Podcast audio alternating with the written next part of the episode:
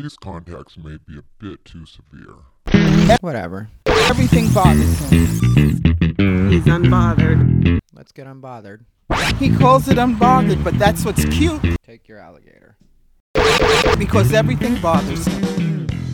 He's bothered. I'm a bothering. I'm a bothering.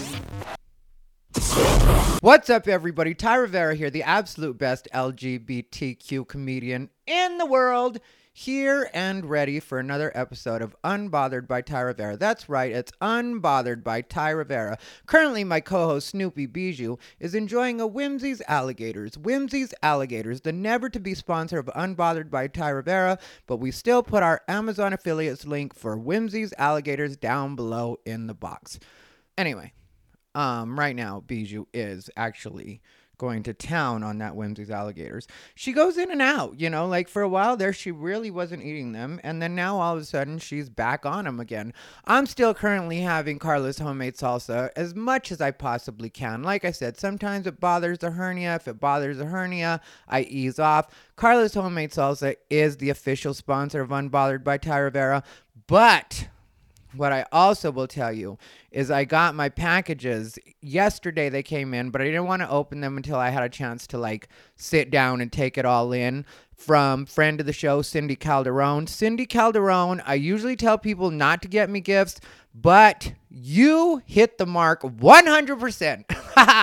I'm so thankful for the gifts. Um, and Bijou says a big thank you as well. Really, Cindy Calderon is the sponsor of Unbothered by Ty Rivera for this episode because, I mean, like, anybody that knows me knows I love rope candy. And uh, in particular, I love SweeTarts rope candy, but I don't usually say their name on the podcast because they ain't paying me. But uh, I will tell you guys, it's no big secret. Uh, SweeTarts rope candy, absolutely love them. Cindy got me those. Cindy got Bijou some treats. And what happened was, it got caught up in the mail and we thought we were going to have what happened last year when I sent Cindy CDs uh, happen again this year, which was it never came. So Cindy went ahead and sent it again. Very generous of you, Cindy. I appreciate that more than you know, especially because of what it all turned out to be. Like I said, I usually tell people not to get me gifts, and it's not because I'm a Grinch. It's not because I don't like getting gifts. It's just because people always get you the most thoughtless things, you know, because what happens with Christmas is it's been so commercialized, and I'm not a fan of the way that it's been commercialized, but it's been so commercialized that people will just buy you things just for the sake of it. Like, you know, I have uh I have siblings, you know, sisters only, and they have kids, and I love them. But I've instructed them not to get me gifts because a lot of times they would just be like, well, let's get Theo something. And so they would get me the most thoughtless gifts in the world. And I knew I was at the bottom of the list. And I don't mean that in a bad way. Like they've got their own families, they've got their own things to worry about. And so, like, it was just always some gift that I was either going to throw away and feel bad about throwing it away, or I was just going to have to keep it. And then I have clutter. And, you know, that's why I don't usually like getting gifts. But when a person actually gets me things that I can use, that I will use, that are actually usable, I am very thankful for it. And thank you for the mug as well. Good morning, you fucking badass. You know, I didn't even plan for this to match the way it does, but it wasn't part of my color scheme. I mean, like I didn't I didn't plan it. It's not like I got the mug. Technically, I opened it right before I recorded Unbothered, and that's just because I was like, let me see what's going on real quick so I can say a proper thank you on Unbothered. And either way, even if I didn't like it, I was still going to say thank you. I just wouldn't have been as enthusiastic about it. And that's something that people should just expect from me cuz I do keep it real.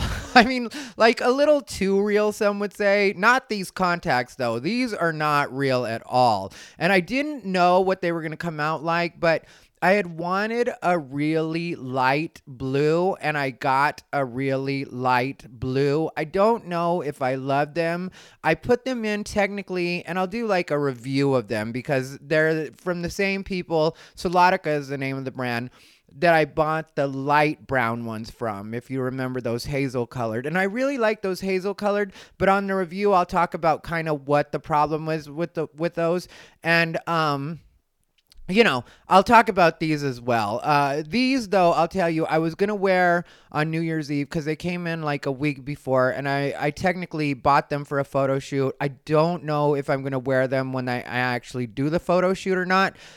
Just because they are so severe. Let me know down in the comments what you guys think about them. I think they're a little bit too much, and but also I don't know. Maybe this little possessed vibe is going to be kind of cute. I don't I don't know. I'm just I decided to just try them on and be like, "Okay, what do the botherinas think about them?" Uh, you know, a lot has been going on for me. Christmas passed, New Year's passed. I think I podcasted since Christmas. I know I did. Um, and I wanted to tell a Christmas story, but I didn't get to tell it. I think I'll record it coming up and then I'll post it next Christmas. And you know, Unbothered will still be going by then. I will tell you that on New Year's Eve, like I said, I was going to wear these, but I, well, I did wear them until I got in the car.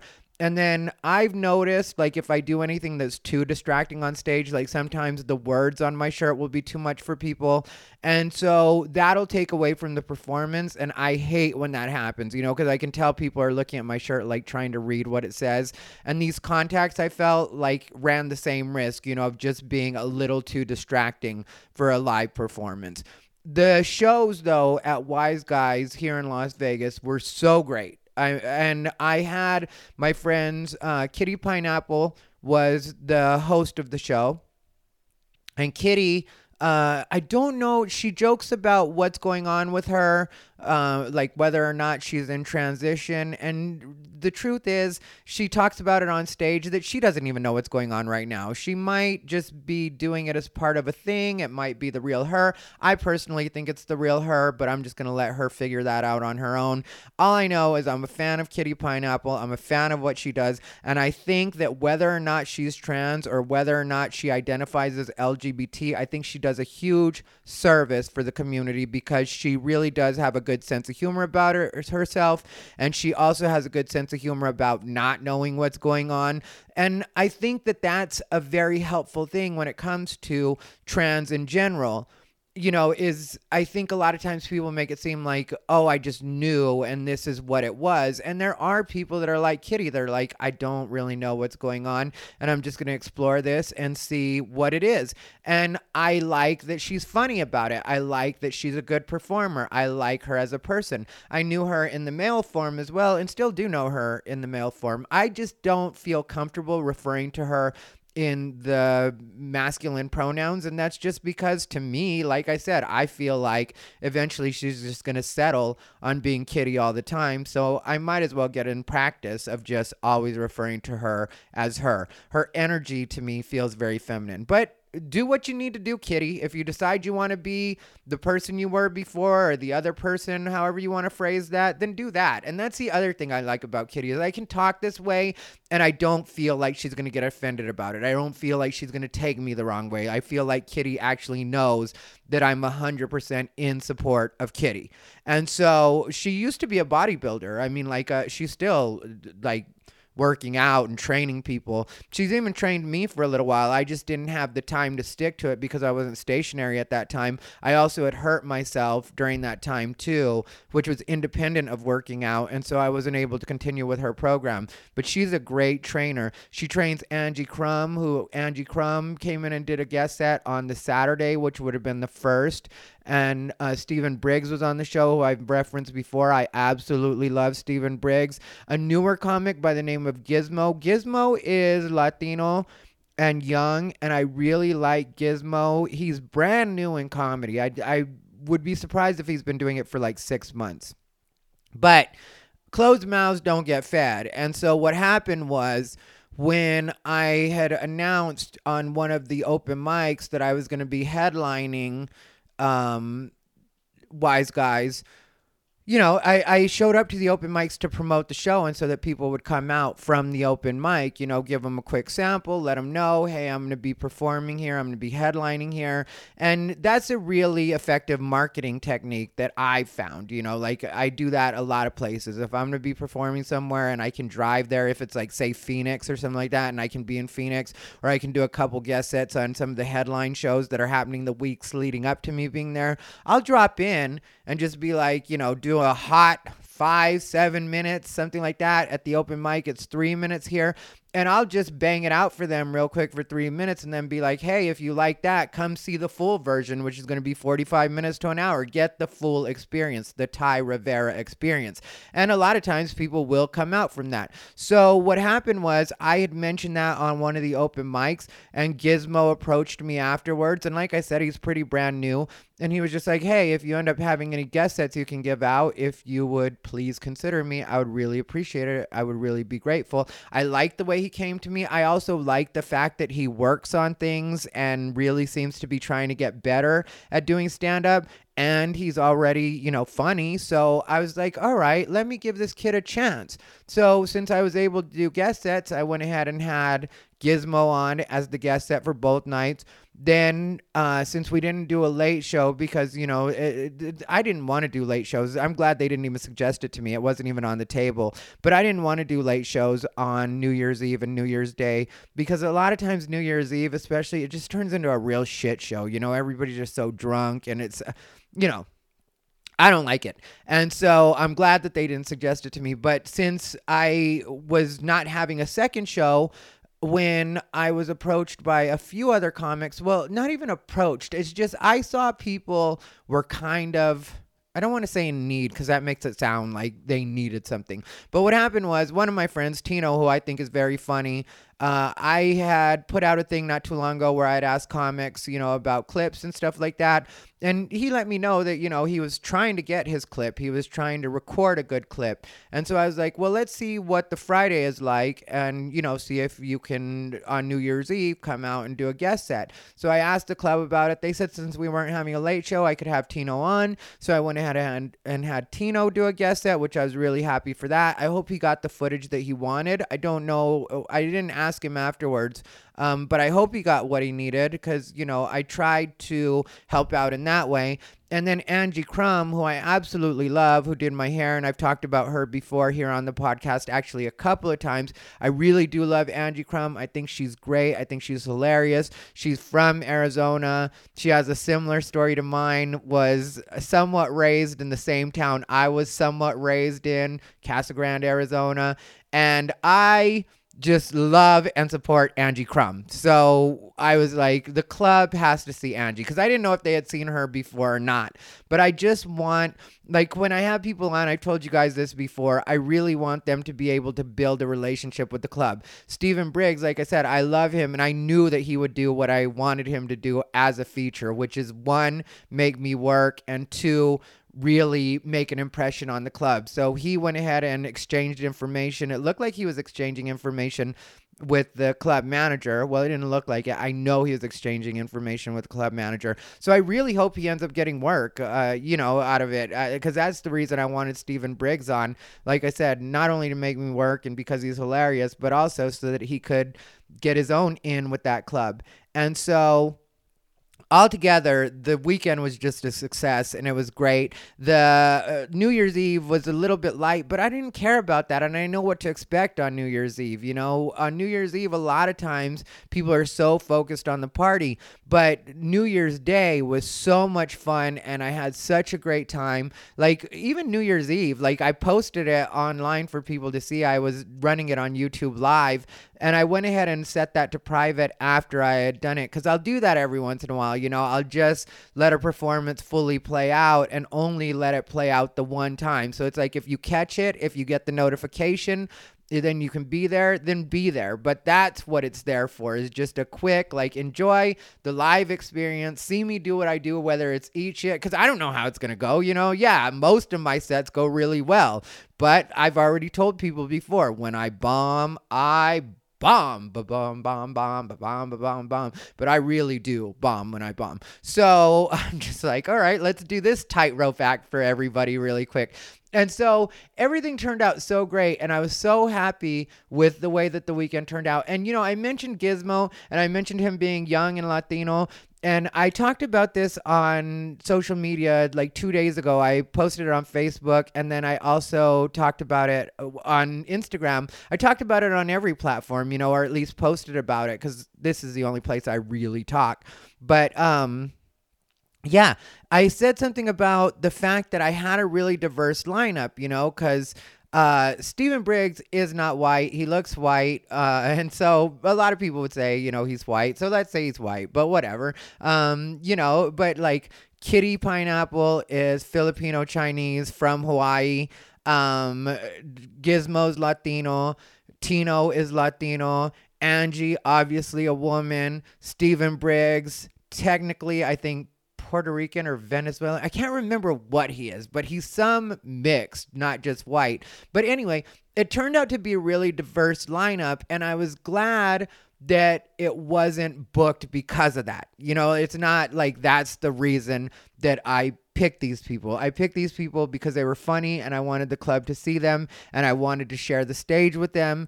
And Gizmo, like I said, I just liked that he had the balls to just come up and let it be known that you know if you have a spot you can give me i would love to do it. And so i like to see that like go-getter type attitude from people especially when they're working hard. If you're not good and you're not working hard don't bug me because i won't be mean to you but i definitely will be like mm, no. Uh, and i'll probably say it just like that because I do tend to be kind of snotty. Um, but I try not to be. I try to be less and less because I want to be more and more encouraging, and not for any other reason, but just because I. I really just want things to get better in general when it comes to not only comedy, but comedy specifically in Las Vegas. And that's why I've been putting out my Comedy Tip Tuesdays and really trying to, like, you know, help some of the newer comics out or even some of the comics that have been around for a while and just aren't getting the shots that I think that they should be getting. It's like I could complain about that. And this is what I was talking about on social media. I could complain about that like anybody else and be like, this person should be getting this and this person should be getting that or I can just be the beast that I am. And then when people hire me to do things, I can be like, these are the people that I want to work with, which is what I did at Wise Guys, which is what I want to do everywhere I go, which is what I do on the road when I take people on the road. You know, that's why uh, sometimes I've gotten mad in the past when people have squandered certain opportunities when I've taken them on the road because I felt like that's the reason I took you on the road. Specifically, that's the reason I took you uh, on the road. Was it so you could get a tape? Was it so that you could get better? Was so that, you know, you could get a little more experience. And so you didn't take it serious by either drinking or smoking too much weed, which I don't care if you do all of those things, any of those things, one of those things none of those things as long as you do what you're supposed to do when you get on stage and you actually maximize the opportunity, I'm not going to have a problem with what your conduct is off stage. The only thing I worry about is what happens at the club and what happens during your set. Those are the only things that I worry about. Outside of that, you party however you want to party, you do what you want to do. You're an adult, I'm an adult. As long as you don't drag me into it or it doesn't affect my life, I'm going to be 100% fine with it. But if you do squander the opportunity, I am way less likely to take you on the road again because I feel like, well, I could have given that opportunity to somebody that was actually going to take advantage of it. I could have given that opportunity to somebody that really was going to maximize. And so that's what my thing is. Like I said, I notice all the things people notice. When people say that comedy is sexist, the world is sexist, to tell you the truth. And that's why sometimes I've gotten into it with trans women, you know, which if you're not familiar with the trans woman, I'm not trying to treat you guys like you're basic, but some people don't know the difference between what's what. A trans woman is a person that was technically born assigned male at birth and then transitions and is a woman. That's what a trans woman is. And some people would say lives as a woman rather than is a woman. And you can have that debate between yourselves. I personally am fine just to address trans women as women. I don't have a problem with that. When they start trying to tell cisgender women that they're the same as cisgender women, or when cisgender women say they don't like the term cisgender women, I respect that too. But uh, when I'm talking to a trans woman or I'm referring to trans women, if they just identify as women and just say they're women, I'm fine with that. I don't have a problem like just saying they are now women or they are women. What? Whatever with the wording. Anyway, but you know what I'm saying. And so sometimes I'll get into it with some of the trans women that are complaining online about, you know, being mistreated. And it's like, yeah, if people are being transphobic, that's one thing. And I do mean truly transphobic, that's one thing. And that's a place I'll come to your defense. But if you're complaining about just the fact that being a woman is bullshit, women have been telling us being a woman is bullshit forever now. At least since I was a kid, I've been hearing it. You know, and I believe it because I've seen the way women have to fight harder to even be paid attention to, to even be taken seriously. So, I'm going to say that when it comes to comedy, I do see that happening. I also do see that some of the male comics are creeps. Some of the male comics will take women on the road just to hopefully get in their pants. And I'm not saying that about all male comics that work with female comedians or bring them on the road. I'm not saying that at all. But it does happen enough that I'm not going to pretend that I don't know that that's an actual problem. So if I have a chance to give a woman an opportunity and I know that I'm coming from a pure place and me being a gay man clearly i'm not trying to get in their pants. Technically i'm not trying to get in any of these comics pants. That's one thing you can accuse me of. Have i ever gotten in a comics pants? Yes accidentally. But let's not get into that right now. We can talk to him sometime when he comes on the podcast. But that was not my intention with him either. It's just he really made it clear that he was down. And when I say down, down. And it was good and it was fun and we're still friends. And so maybe he won't want to talk about that when he comes on the podcast, but I would have him on anyway because I really do like him and I really do think he's funny. And like I said, we ended up just being friends. But there was no power play involved or there was no like abuse of power where it was like, you know, I'm going to do this and then you do this. It was very much just like, this is what it is and this is all this part is. And so you know um when it comes to women yeah i could i could complain about that too and be like you know yeah women get treated like shit in comedy. Or i can be like let me give women that i know and that are funny and that are worthy the opportunity that i can give them. You know when it comes to people of color same type of thing. Sometimes we're looked at as being or needing to play our roles you know like uh, you're a latino comic. Like that's something people try to do with me in the beginning was you're a latino comic. You're a gay comic. No i'm a comedian that happens to be gay and latino. And so i don't mind if my set encompasses those encompasses those things and i definitely will address those things because those are a part of my everyday experiences. Those are part of the observations that i make. That's a lot of where stuff comes from but i'm not just that. So I've done a really good job, just me personally, like overcoming being told that these are the things that I was supposed to do or not supposed to do. Because, like I've discussed before, when I first started doing comedy, the ironic thing was everybody used to tell me that I should mention it less.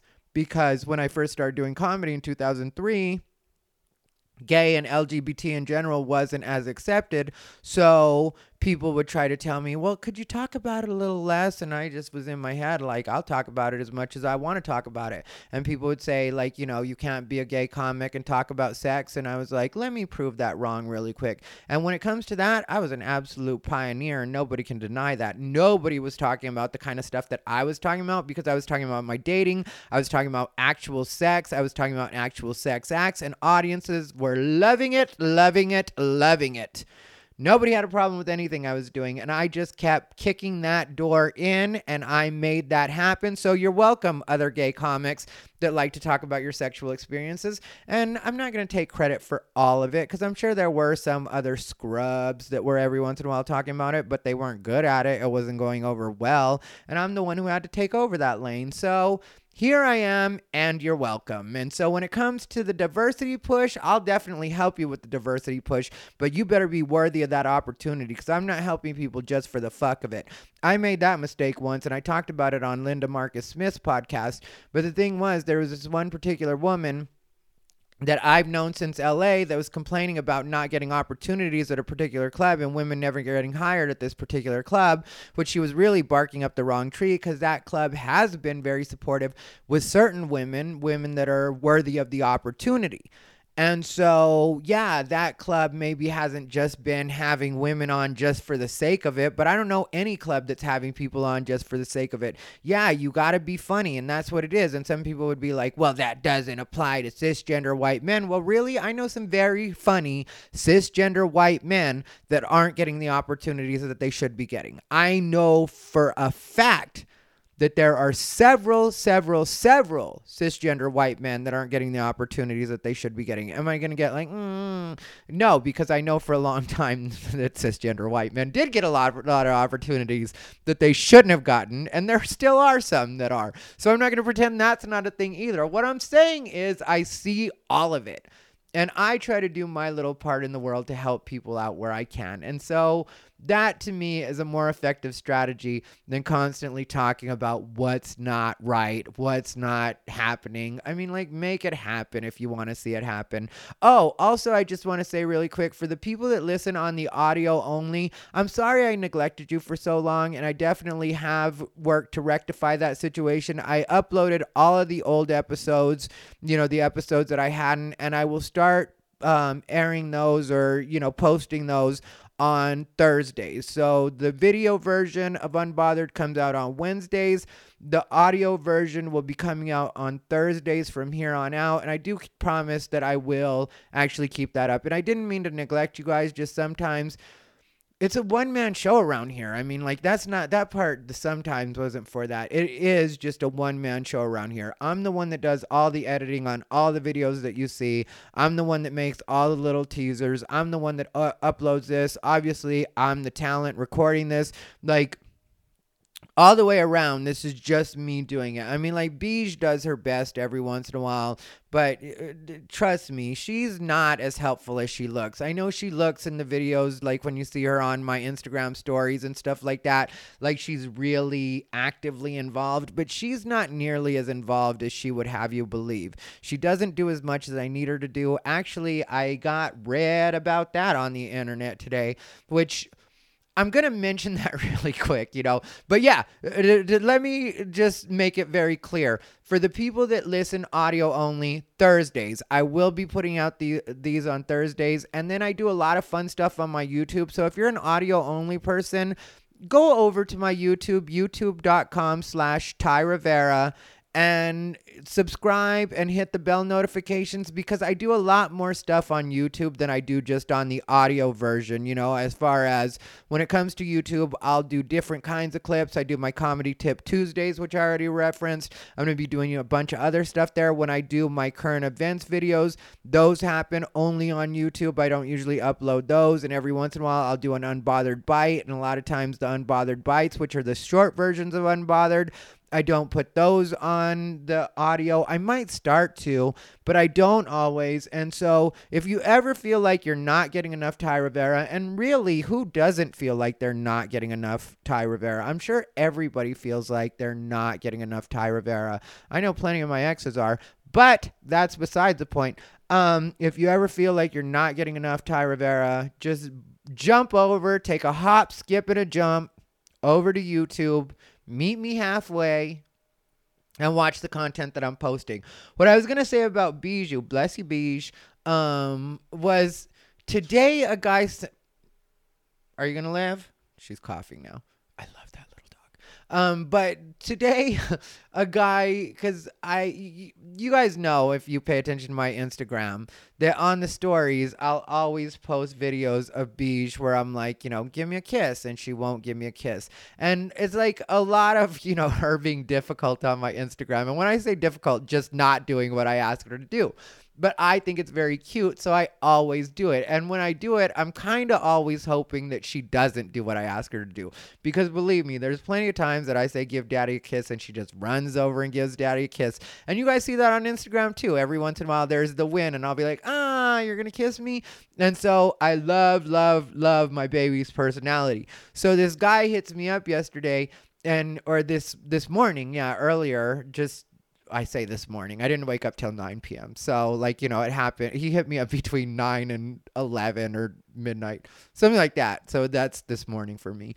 And so, uh, he says, Are, you know, we ever going to see that dog do anything that you ask her to do? One, that's not just a dog, that's my baby. But we won't get into that. I'm fine with you saying a dog. I'm fine with you calling her like that. But uh, I just responded with, yeah, when I've when I failed as a pet owner, you know, and I was like halfway joking, but then he was like, you know, so she's just spoiled enough that she doesn't have to listen to your commands, and then I had to just let him know that yeah, like when it comes to unnecessary and unimportant commands, I don't care if she doesn't listen to me. You know, when it comes to like something like giving me a kiss, if Bijou doesn't feel like giving me a kiss, she doesn't have to give me a kiss. I mean, like I'm uh, secure enough that I don't need my dog to be completely obedient to me all the time. Like the stuff that matters, she's really great about. Bijou does zero destructive chewing. So no, she never chews anything that she shouldn't be chewing. She never messes up shoes. Company can come over. She doesn't mess up their stuff. She doesn't chew up wires. No destructive chewing. She never has accidents in my place or anybody else's place or hotel rooms. Nothing. She's fully, fully housebroken and never has accidents. Here at home, we have a litter box just in case she has to go potty, like if I have to be out longer than I'm supposed to or something like that happens. I like to give her that option because she's been potty trained ever since she was little, little, little. But uh, she doesn't like to use her potty box anymore because she's a big girl, so she doesn't use the litter box. But I leave it there just in case, and she never uses it unless she's sick. You know, that's how I know if she's got like you know a little bit of diarrhea or something like that because she'll end up using her box. But even that has been probably two years since that's happened. And like I said, it's when I know she's sick. When that happens, I'm like, okay, let me keep an eye on her because we might have to go to the doctor's office. And so if I take her outside and I feel like having her off leash, she'll listen to me. She doesn't run into the street. She'll listen to me when I tell her to stop. She'll listen to me when I tell her come back and walk with daddy. She doesn't go after other dogs. Like, you know, she's all the way around a good little puppy. And then when it comes to, you know, just having to understand the fact that I have to be gone a lot. She's really great about that and everybody loves watching her because like I said, she's fully housebroken and she doesn't give anybody any problems you know? She's really good about when i have to leave her with friends or that kind of stuff. So when it comes to like me asking her for little trivial things like a kiss i think it's cute that a lot of times she's just like no i don't want to kiss you right now. And you know there are dogs but i think it's important for us to remember that just because they're dogs doesn't mean they don't every once in a while get sick of our shit you know, if you have a dog, you know that they have a full on personality of their own. And sometimes I'm sure they're like, yeah, fuck this guy. He only wants me around when he's not hanging out with some trick off a Grindr because you know that's the other thing when i have somebody over from Grindr i'll put bijou in her little kennel and uh you know she'll have to just relax there until my trick leaves because she doesn't like strangers in her space that's one thing so there would be a problem if i were to leave her out like that but you know my point is uh, I really do love the way that she is. And so when I got that, I will be honest when I say I'm not mad or whatever, but I was a little bit like offended because it's just to me sort of like, so what? My dog's not allowed to have a personality, or I'm not a good dog owner if my dog doesn't kiss me when I ask her to kiss me just stop yourself. But, you know, like I said, I'm not mad at him and I didn't block him and I didn't like say anything shitty. I just broke it down for him really quick and was like, I'm not insecure enough to need my dog to be obedient 100% of the time. And so, you know, and th- that's kind of like, I think that's what a lot of people don't get about me in general. Like, people do have these ideas of me and they're usually cooked up by people that don't know me at all. And so people will say these things you know and make it sound like I want to in some way be in control of the comedy community. And I do not trust me I do not at all. I do recognize my role as one of the leaders in the comedy community and that's just because none of these other buffoons are doing what they're supposed to do to actually be any kind of leader and there is some leadership needed. And so it's like if i can help some of the newer comics also learn how to conduct themselves and give them tips professionally, then that's what I would like to do. Because a lot of people that are supposed to be in positions where you would think that that would be important to them really don't do what they're supposed to do. You know, like a couple weeks ago, and this isn't to throw any anybody under the bus, but it's just what it is, and it's in reference to something that happened. A couple weeks ago, I did that episode where I did the RIP Cameron Ramirez episode. And on that episode, I was really disappointed because one of the guys that's kind of one of the leaders here in town, like he uh, produces a couple open mics and a couple shows by the name of Ian, thought that I had a lot of nerve by showing up to his room uh, when I was joining in on the morning of the passing of Cameron Diaz. Okay, keep in mind, he said, I have a lot of nerve, you know, actually showing up at his spot. So then, two weeks ago, he's at Chanclas, which everybody knows Chanclas is my spot. I'm a part of the Chanclas family. And so I was just a little bit, because I wasn't bothered by him being there, but I will tell you if I've got nerve being at Free Zone when you know, which is his room. Uh, if I've got nerve being there on an occasion like that, but then he comes out just because there was a weed, because, you know, they were having some kind of like weed themed show and it, they had different vendors and stuff like that. It was really packed. It was a good situation, you know. And he would show up for that. It's kind of like, how do I have nerve showing up in your spot, but you don't have nerve showing up here? Like for you to show up here is completely okay. And to tell you the truth, it is completely okay. Just like it should have been completely okay and not an issue when I showed up at Free Zone. Like neither should be an issue. Why would I care if Ian is at Chanclas? That doesn't bother me even a little bit. One, he's eating and buying drinks, which is the point of Chanclas. They're a bar, they're there to make money. Two, there's also the vendors and stuff, and he smokes weed, and you know, so does his girl. And so it's like they're joining in on the festivities, possibly going to be a patron to one of the, you know, the vendors that were there. And there were legit vendors. You know, there were people that had edibles and everything when it comes to cannabis. And so, you know, for me, it's like, yeah, I mean, like, I don't mind him being there even a little bit because the point of everything is to make money and to have more and more people there, especially when there is an event like that. But the fact that he's childish, childish enough that he thought I wasn't supposed to be there on that particular night, I should be welcomed at Free Zone any night, to tell you the truth, anytime I show up, and especially if it's this comedy show, because I am an actual comic. I am one of the best comics in Las Vegas, and any actual comic in this city, whether they like me or not, will tell you that.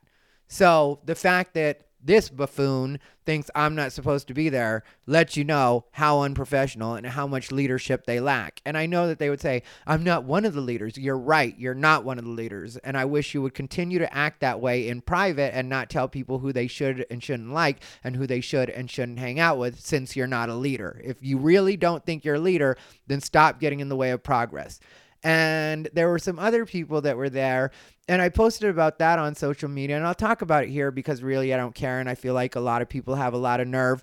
There were other people that were there that were like trying to give me shade and it's like we're at Chanclas. This is my spot. I don't know why you come to Chanclas to try to give me shade. Don't you understand? You don't matter. The Chanclas crew doesn't care about you.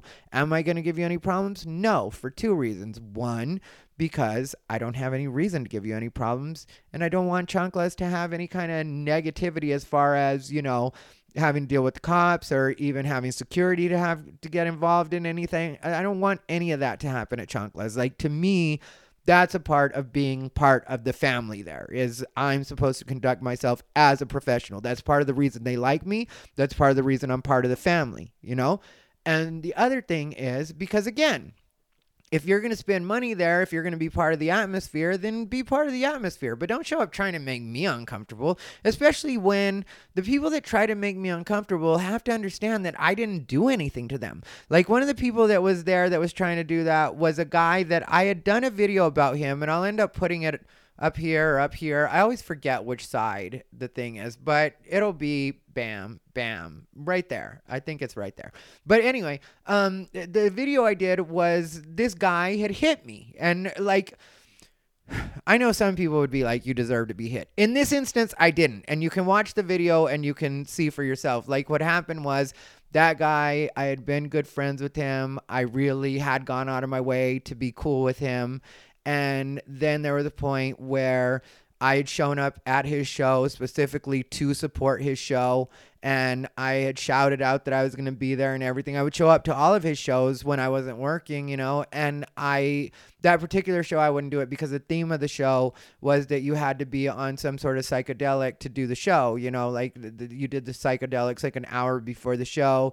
Then when they're kicking in, you get on stage. And I personally don't like that for me. Like anybody else, if you're good at it, do it. But for me, I feel like I should always look like a professional. And I know that I personally am not good at performing on anything. Like I personally am best when I'm completely sober. So that's why I say I don't judge anybody because if anybody's like good at that, you know, like there's comics that can be drunk on stage or have several drinks on stage and be perfectly fine and perfectly professional. I have a single drink and I start to stutter and or I start to slur.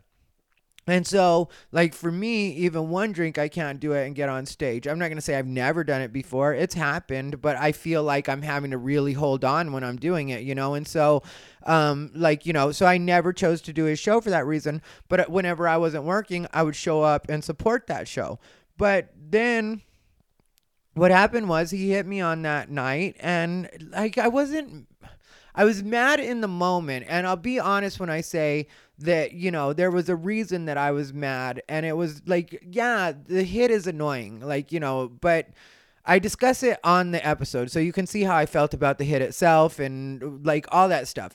But what bothered me was that as soon as it happened, like everybody's making sure I'm okay and stuff like that. And if I were like a terrible person or the bitch that some people say that I am, what I would have done is called the police right then, filed an assault charge, you know, made an actual thing of it.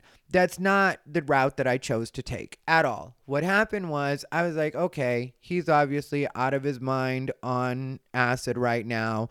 I'm not going to make a big deal of this. I'm just going to be gone. You know, so I went ahead and took off. And then I didn't want to talk to him. And it wasn't because I was mad at him and it wasn't because I didn't forgive him. Like, technically, I forgave him right after I left, you know, so it wasn't like I was mad. What was annoying and the reason that I made the video was because if you remember when that happened, it happened when everybody still liked me. I hadn't had any of my drama on the scene. And so the next day, a bunch of people were hitting me up asking about the story, and I didn't feel like talking to everybody, and I didn't feel like telling the story over and over. And so I was like, this is the reason that I have a YouTube channel. So I made a video about it, and I didn't mention his name because I didn't want people in other areas to know who I was talking about. I knew that people in the Vegas scene would know, but that's just because people in the Vegas scene, so many people were there that it was getting around, and that's why everybody was hitting me up. So this way, when people hit me up, sending me text messages, messages or calling me asking me about the story, I could just be like, check out the video I just put out. There I tell the whole story and then they could know everything.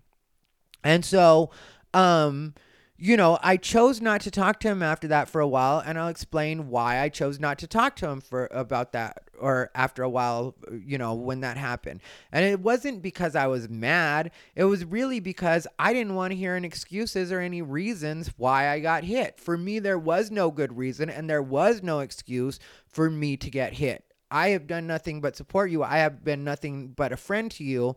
And I know that there were parts where he thought I was disloyal, and I also knew that. And I didn't want to have to get into that with him because I knew that for that to happen, it was because there was some kind of underlying where he like harbored something against me. If you know anything about being on psychedelics, it, you know it's it is what it is. And so i i knew that there had to be some underlying and i knew that part of the underlying was he thought i was disloyal at a point because he had to punk this guy out because this guy talks a lot of shit. I personally think the guy that he punked out is slow and i'm not saying that as an insult. I'm friends with the guy and if he's watching right now you know who you are and i'm sorry to be so honest but i think you probably know yourself you know um, but I really do think he's a little bit slow.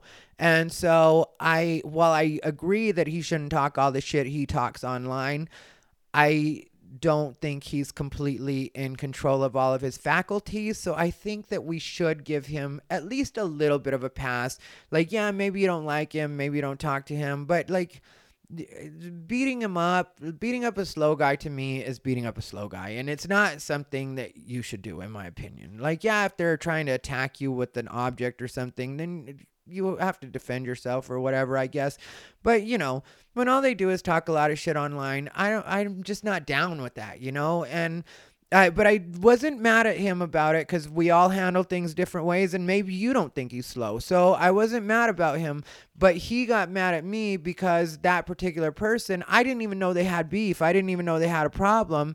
It wasn't until it happened at the old Chanclas that, you know, that he ran after him and like you know really did give him a good punking out like that's undeniable he just absolutely punked him out which i didn't even care about the punking out part it was like the pushing it past, you know, because it's like you made your point. Once somebody cowers, then, you know, if they mm, all the way, you already won. You know, that person has already conceded, whether they admit it or not or whatever. And the guy really did admit it, like, you know, because he told him, like, stop talking shit. And he was like, all right, all right. And he was like, you know, scared. I was there for all of it. I saw all of it, front row. And so, but I didn't know they had a problem with each other at all. And since I'm friends with that guy, that guy had asked if he could stay the night at my place that last night, you know, on my couch, if he could stay, and I would give him a ride to the airport the next morning. And so um, I said, I had said yes. So then we get there, and all that stuff happens. And then the friend that, you know, had hit me, um, this was before that happened he was like, you know, oh, you're still going to let him stay at your house? And I was like, yeah, I'm still going to let him stay at my house. That's between you and him, you know? And I know, I could tell by the way that he said that, that he thought I was being disloyal by letting this guy stay in my house after I knew that they had gotten into it. And afterwards, you know, yeah, he showed me the Facebook thread where they got into it and what the guy was saying and stuff like that. And I got how he could be upset, like I said. But, you know, at the same time, I didn't know all that was happening. And I'm not going to kick somebody out on the street and leave them with no place to stay because, you know, he doesn't live here anymore. He used to live here, but he had already moved by that point.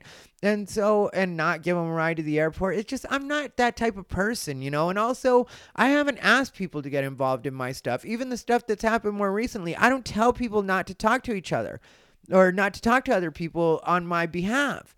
So, eh, you know, even back then, before anything happened, I still wasn't living that way and I wasn't going to do that. Then there was another point where he got mad because I was friends with somebody and uh, he was like, that person's an open micer or whatever. And like in my head, I was thinking, well, what do you think you are?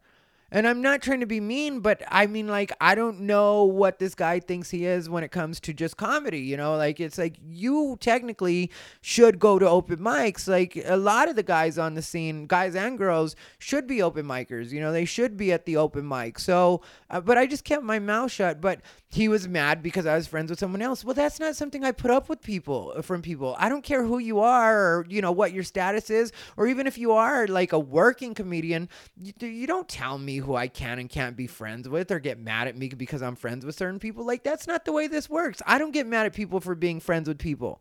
So if I don't do that, then why would I put up with anybody doing that to me? So like I know that these were the things that like led up to that, you know? And I know that that was like underlying factors even if they would deny it now. You know, that's what I know. And so cuz otherwise there was no reason for underlying hate towards me, you know? And I I knew that I would end up bringing that up if he really, you know, ended up talking to me.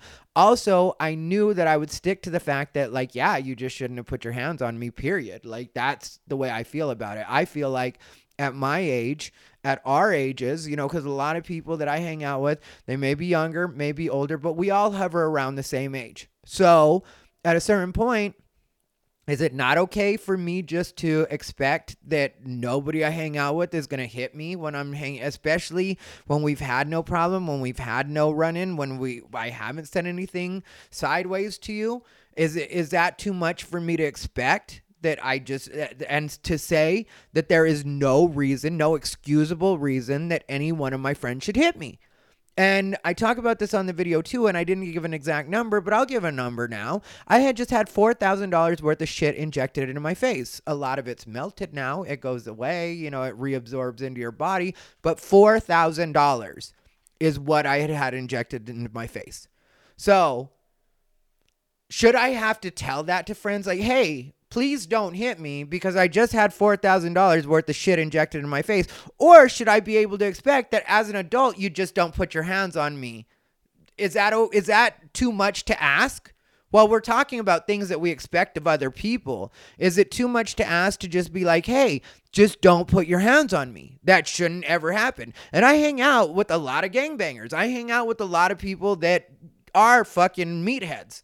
So None of them ever put their hands on me, but here I am at a comedy show supporting a friend's comedy show, and there it's supposed to be excusable. And I knew that there was going to be no way that I was going to be like, yeah, you're right. You totally should have hit me, no matter what it was. And then later on, I ended up hearing that it was, you know, that he was going through a lot and his aunt had died.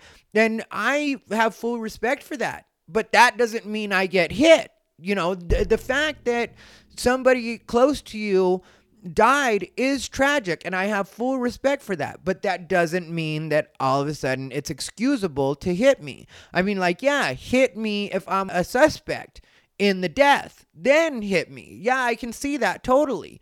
But I hadn't done anything to disrespect his aunt. I never met his aunt. I mean, like, but all of a sudden, I'm supposed to just be okay with the fact I and I knew I wasn't going to be forgiving of that in the way that where I'd be like, yeah, I totally get that. So, I knew that it was better that we just didn't talk. And when things like that happen with me, I'm very clear about the fact that and I've been clear, I think I was clear on the video about it too. Like I don't need an apology. All I need is for time to pass and for you to you know, just let it go eventually. If you want to apologize because it makes you feel better just to say, I'm sorry, I'm fine with the words, I'm sorry. But any trying to explain is not going to get a good response from me because I will continuously just go back to the fact that, yeah, none of this is a reason that I should have gotten hit. So the fact that this is one of the people that now tries to shade me does get on my nerves, especially since at a point I did shake his hand and I just, like, you know, was willing to let it go. And we had a brief conversation, which told me everything that I needed to know to be like, oh, okay, this conversation isn't ready to happen. Because what happened was, um, at one point, we were outside at, at and it was while all the trick stuff was happening. And it was just because, like I said, I, I wasn't mad about it, but I just, like, you know, never wanted to, like, talk about it because I know that that's what people wanted to do. And so at a point, I just shook his hand, and then we were outside on the patio together and I said something about, you know, like, uh, I'm cool, whatever. I don't remember exactly what I said, but then he was like, yeah, do you know that I haven't been able to get booked on certain things because of that? And I just, in my head, I was thinking, like, how is this person elevated with me right now? Because I did not in any way behind the scenes. And like I said, this is when I was still cool with everybody, like all the clubs, all the bookers, all the comics, everybody. Like I hadn't had any of that drama that ended up happening, you know, even with the other comics. I still was cool with everybody. And I hadn't made because I don't do that sneaky behind the scenes shit where it's like, you know, I don't want this person to work. I don't want this person to get spots. So I don't know how he's mad at me still or how he thinks this was my doing. Like, if you don't want people to know that you hit somebody, then don't hit somebody. Like, that's the way that works. And that was a conversation I had with him back when he hit the other guy, or, you know, because he did like throw a cone at the guy's face, was the way that turned out, you know, after he punked him out, which I thought was when he went too far, like, in my opinion. But I still kept my thoughts to myself as far as that being too far. But I did tell him that you don't want to get a reputation for being violent on the comedy scene because it will make it so you don't get work. Like that's something I did tell him in so many words as a friend at that time which I think was also one of the things that pissed him off at me was, you know, that he thought that I was telling him what to do. And I was just trying to give him good advice since we were actual friends. And I was like, I know that that kind of stuff will make it so certain clubs won't work you anymore. It's happened to very talented comics where they've gotten in like physical altercations with people and then their bookings slow down. So the fact that he was mad at me because he wasn't getting booked certain places when really the truth is, and this isn't me trying to be mean and this isn't me trying to be an asshole, but just his comedy isn't to the point where a lot of people were going to book him, even if he had never hit me. Like he had to get his level of stand up up to even be doing the rooms that he thought I was keeping him out of. But I didn't do anything at all to try to keep him out of the rooms because to me that wasn't that's not the way that I work. That's not the way that I think. That's not the way that I operate. And I had gotten more than one text message asking me if I wanted him to not be allowed certain places. And I was very clear about the fact that I personally just will not be hanging out with him, but I don't want him to not be allowed anywhere. Like, that's what I told.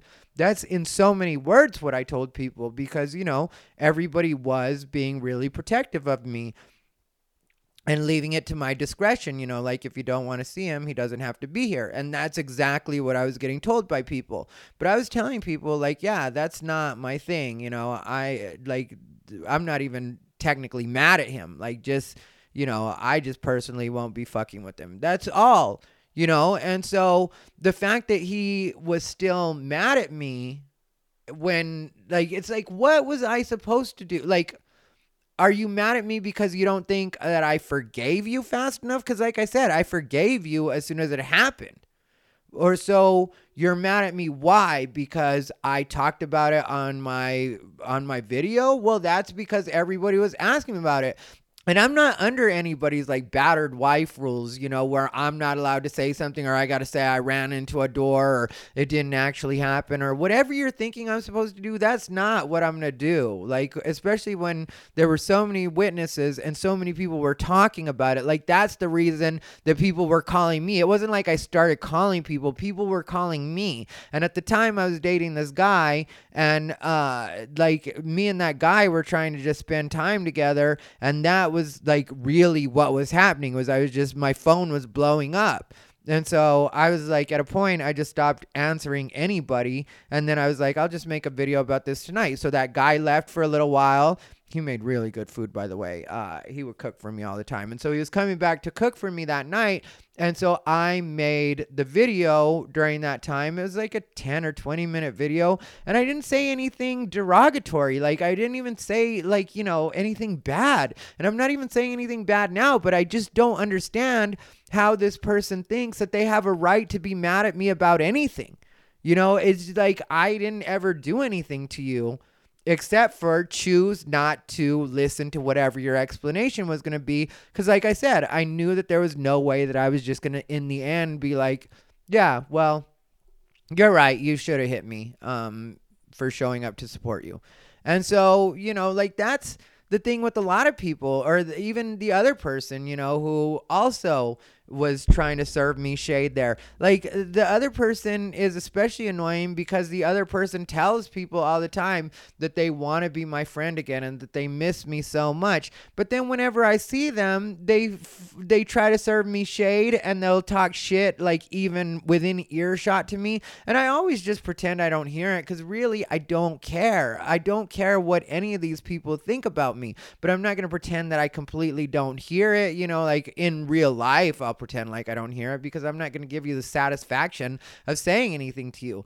But I will acknowledge that, yeah, I know what it is you say to me or try to say at me when I'm around, no matter what you tell people about, you know, I miss him so much and I wish he would just be nice to me.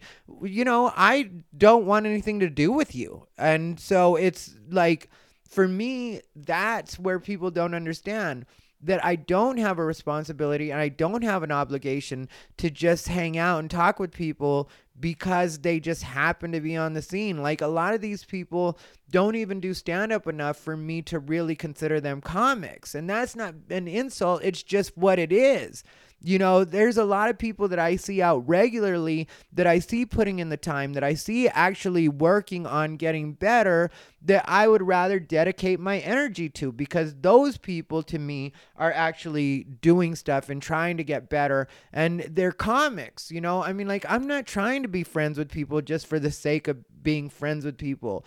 If, like, you go straight to the party, you know, like the comedian party or whatever it is, and you skip the actual work. You know, if I don't see you at any open mics or you haven't done any shows that night and you just go straight to the party, we're already not the same kind of people. Like, cause that's just not to me, that's not what comedians do. Like, I always tell people where I'm to be on my birthday and just be like, hey, if you guys want to come hang out, this is where I'm to be. I always know to make it super late so that the people that I really want to see, which are the comics, can finish their sets, can finish their open mics, and then come. A lot of times I'll make it so it's at an open mic so people have double the reason to be there. So it's like, it's not only my birthday, it's also like last year, I think no, the year before I had it at Champagne's. I think last year we were in shutdown or something, but last year I had it at Champagne's. So, like, you know, for me, they made it, you know, Champagne's is an open mic we all do. And so it made it so it's just convenient.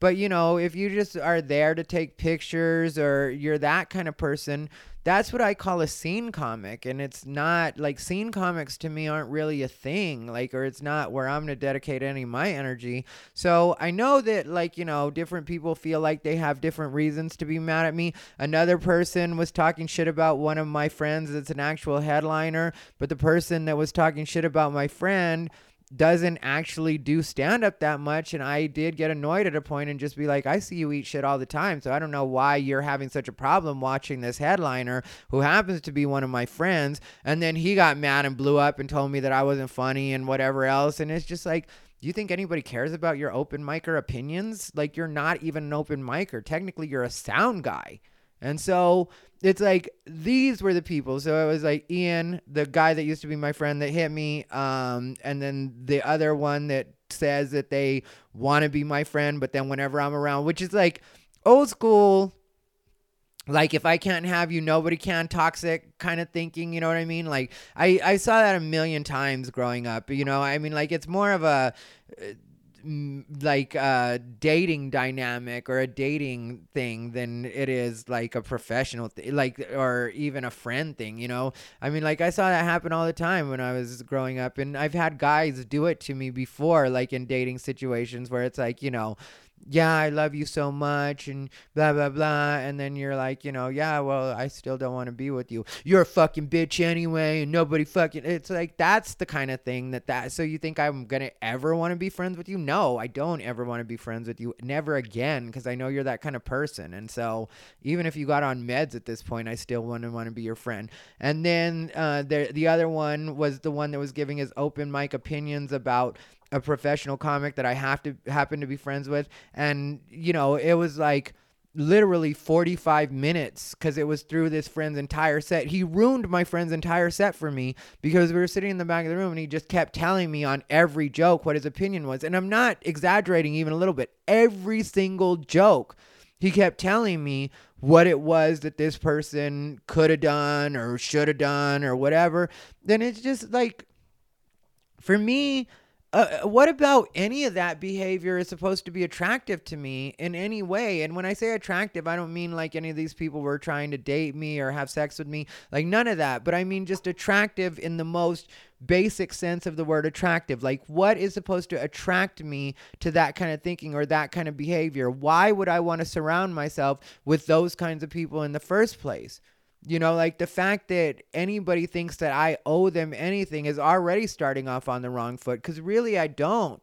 I haven't tried to hurt anybody's career. I haven't tried to get in anybody's way. The most I've done is tell people that they weren't funny, you know, and even the one friend that I talked about that hit me, I mean, like I never like told him that, you know, I my thinking was just like, you know, hopefully eventually figures out that you have to put more work into stand up than he was doing right then and that's just what it was, but I was still friends with him. And that's part of the reason that I was hanging out and supporting him was because I thought, you know, like maybe one day we can talk about it, like, you know, talk about stand up and like get him because I really did like him. You know, it wasn't like a, a thing where it's like, you know, I, I like people don't understand that about me. Like I don't secretly have feelings about people where it's like I hang out with them, but I really don't like them. If I don't like you, I don't fucking like you, and I don't hang out with you. That's just what it is.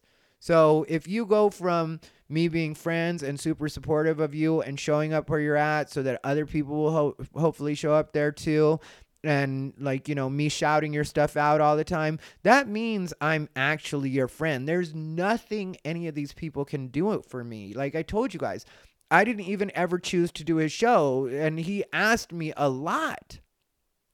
But i never chose to do he had a show that was just a regular show and like that show i did and also there was a time at that show i'll tell you how good a friend i am um, also at that show there was a time where you know he slept he overslept and he slept through his show you know and it was his show and he was supposed to pay people.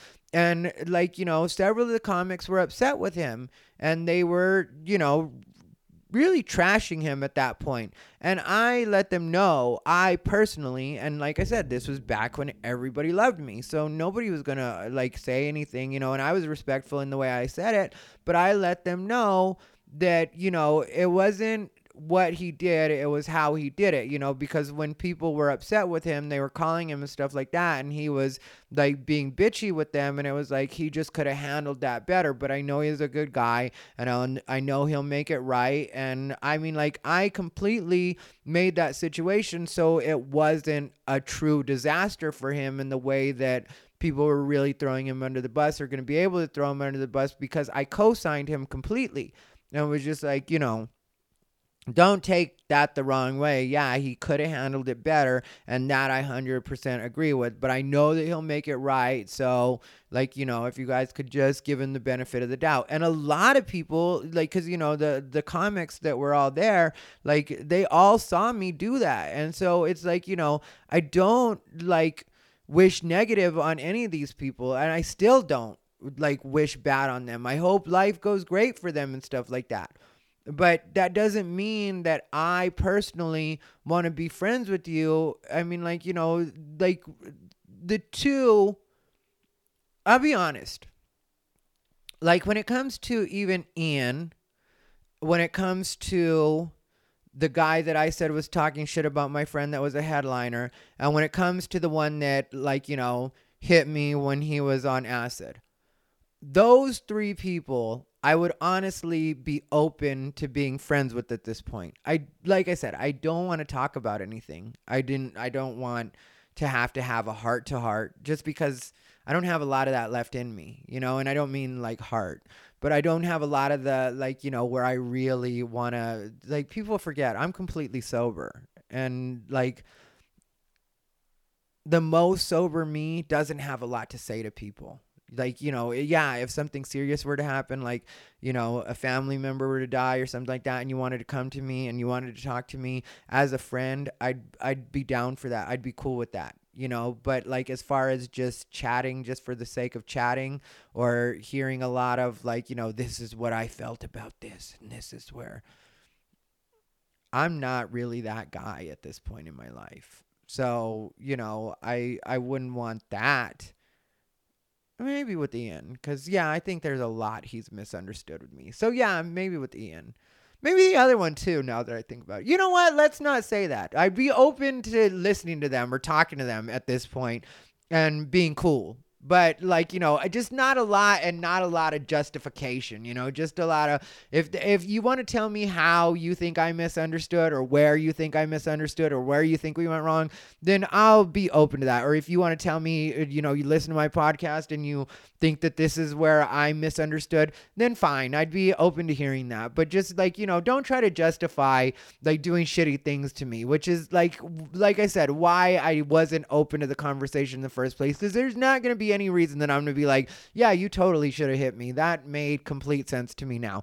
But you know, it is what it is and uh, like I I hope everybody got me on this one, and I hope everybody takes this one the way it's meant. This one's gonna have so few edits. There's only one part where I sneeze like crazy, that I'm probably going to edit out. Like outside of that, I'll I'll leave everything the way it is. So, I hope you guys enjoy this and I hope it gives you some idea of the way I think and the way I work, which is I clearly have no actual hard and fast rules. It's all it's all very flexible and bendable with me. Well, not all, but you know. A lot of it, water under the bridge, life is life, stay unbothered. Oh yeah, I stopped recording before I said like Ian, the one that talked shit about my friend, uh, and um, the one that hit me when he was on acid. Those three, I would, I would, like I said, be willing to whatever, you know, like let it bury it. But the other one, I have no interest in talking to ever again. That person can get fucked as far as I'm concerned. I don't care about that person. I don't like I forgive them because that's better for me, but at the same time, no. No interest in being friends at all. You stay the fuck away from me. That's that's what I have to say about that. I would talk to the one that never mind. But that one, no. No way. Just stay away from me. Keep your toxic ass away from me. That's what I was trying to say in that. But the others, the other three in this particular story, I would be cool with if I had. Well, if we talked. I make no sense at all. Anyway, stay unbothered.